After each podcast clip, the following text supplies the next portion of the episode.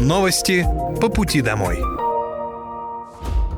Здравствуйте, это новости по пути домой и с вами я, Мира Алекса. Пока вы добираетесь до дома за рулем своего автомобиля, на пассажирском сиденье или в общественном транспорте, я расскажу вам о том, что произошло сегодня в Подмосковье, в России и в мире. Специальная военная операция по защите мирного населения Донбасса продолжается. На Купинском направлении потери противника составили до 110 украинских военнослужащих, две боевые бронированные машины, три автомобиля, артиллерийская система М777 производства США, а также радиолокационная станция контрбатарейной борьбы производства США. В течение суток вооруженные силы Украины продолжали безуспешные попытки наступательных действий на Запорожском, Донецком, Южнодонецком и Краснолиманском направлениях. На запорожском направлении отражены три атаки противника. За сутки уничтожено до 80 украинских военнослужащих, три боевые бронированные машины, четыре автомобиля, а также гаубица Д-30. На Донецком направлении уничтожено до 135 украинских военнослужащих, два танка, шесть боевых машин пехоты, три автомобиля, артиллерийская система М777 производства США, а также гаубицы М100Б и Д-30. На южнодонецком направлении общие потери противника составили более 225 украинских военнослужащих, три танка, четыре боевые бронированные машины, два автомобиля, а также гаубица Д-30. Средствами противовоздушной обороны за сутки перехвачено 9 крылатых ракет «Storm Shadow», 4 реактивных снаряда системы залпового огня «Хаймерс» и уничтожены 14 украинских беспилотных летательных аппаратов. Экономика Московской области все предыдущие годы прирастала хорошими темпами. Так, за 10 лет внутренний региональный продукт вырос в 2,8 раза. Устойчивое положение экономики и бюджета наблюдается в Подмосковье, несмотря на санкции. Значительный эффект дают и проекты импортозамещения, сообщил губернатор Андрей Воробьев в ходе совещания с руководящим составом правительства региона и главами округов. Поддержка бизнеса важна, она отражается на муниципальном, региональном и федеральном бюджетах, подчеркнул глава региона. Мы видим, что если мы уделяем внимание поддержке бизнеса, то и это отражается на муниципальном и региональном бюджете, ну и на федеральном, конечно. Мы вносим заметную лепту, и очень приятно, что несмотря на все препоны с логистикой, санкциями, платежами, а, мы видим устойчивое положение, причем, вы знаете, мы это часто обсуждаем здесь и на территориях. У нас а, реализуются программы импортозамещения. Приятно, что они сдаются в срок. Электронные сервисы по поддержке бизнеса в Подмосковье стараются сделать максимально удобными, сообщил губернатор Московской области Андрей Воробьев.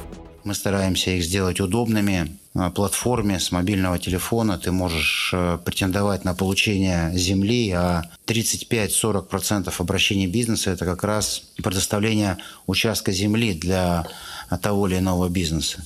Ну и все, что связано с поддержкой. Совместно с Минжилполитики в Подмосковье прорабатываются варианты по расширению услуг для малого бизнеса, торговли на первых и вторых этажах помещений, рассказал Андрей Воробьев. Также с э, Минжилполитикой мы обсуждаем различные варианты по расширению услуг для малого бизнеса, для торговли первых и вторых этажей. Знаю, что коллеги работают, смотрят. Мы видим э, понимание девелоперов и запрос бизнеса на открытие новых предприятий. Сервис для бизнеса «Открой бизнес» на первом, втором этажах многоквартирного дома позволит в режиме онлайн получить помещение для размещения бизнеса. Все доступные объекты для открытия бизнеса будут размещены на инвестиционном портале Московской области. Все предложения от крупнейших застройщиков Подмосковья будут доступны на одной площадке. Реализация всей услуги занимает 15 дней. Субъекты малого и среднего бизнеса региона смогут получить также и бонусы от застройщика при оформлении договора аренды или покупки на инвестиционном портале. Масштабный гастрономический фестиваль Подмосковья прошел в Истре и собрал фермеров из 49 регионов России. Губернатор Андрей Воробьев отметил, что главной задачей этого важного события, как и прежде, стала максимальная поддержка фермеров и диалог с ними.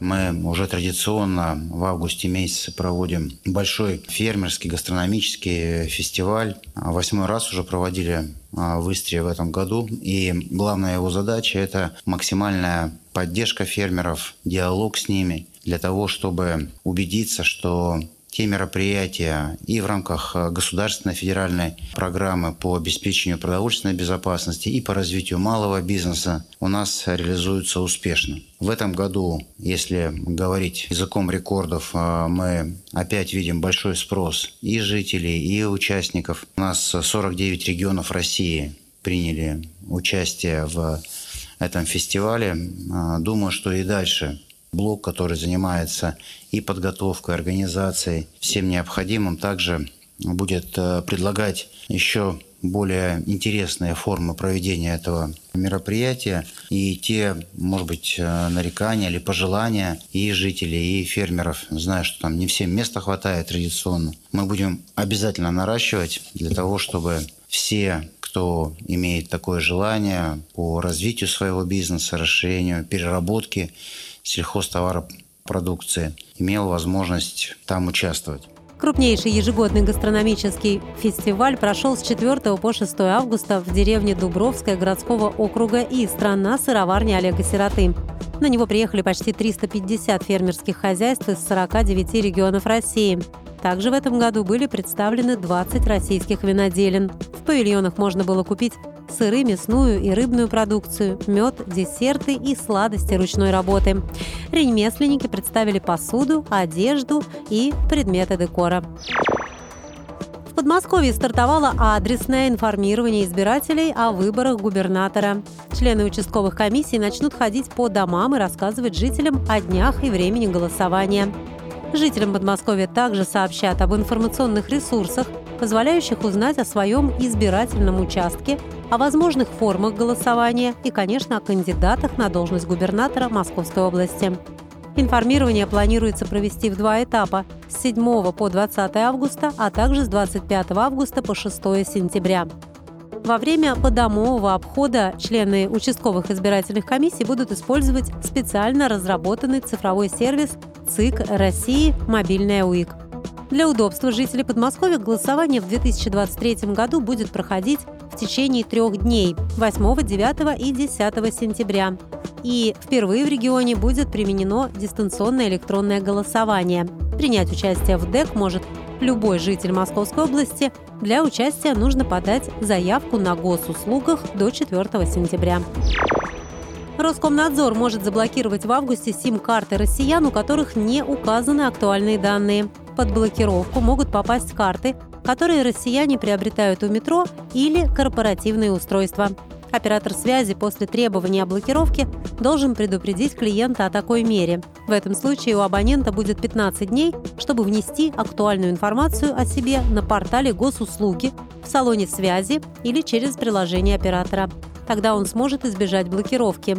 В случае, если этого сделано не будет, то номер в соответствии с законом о связи заблокируют. Согласно закону о связи, оператор перед началом оказания услуг должен проверить достоверность сведений об абоненте.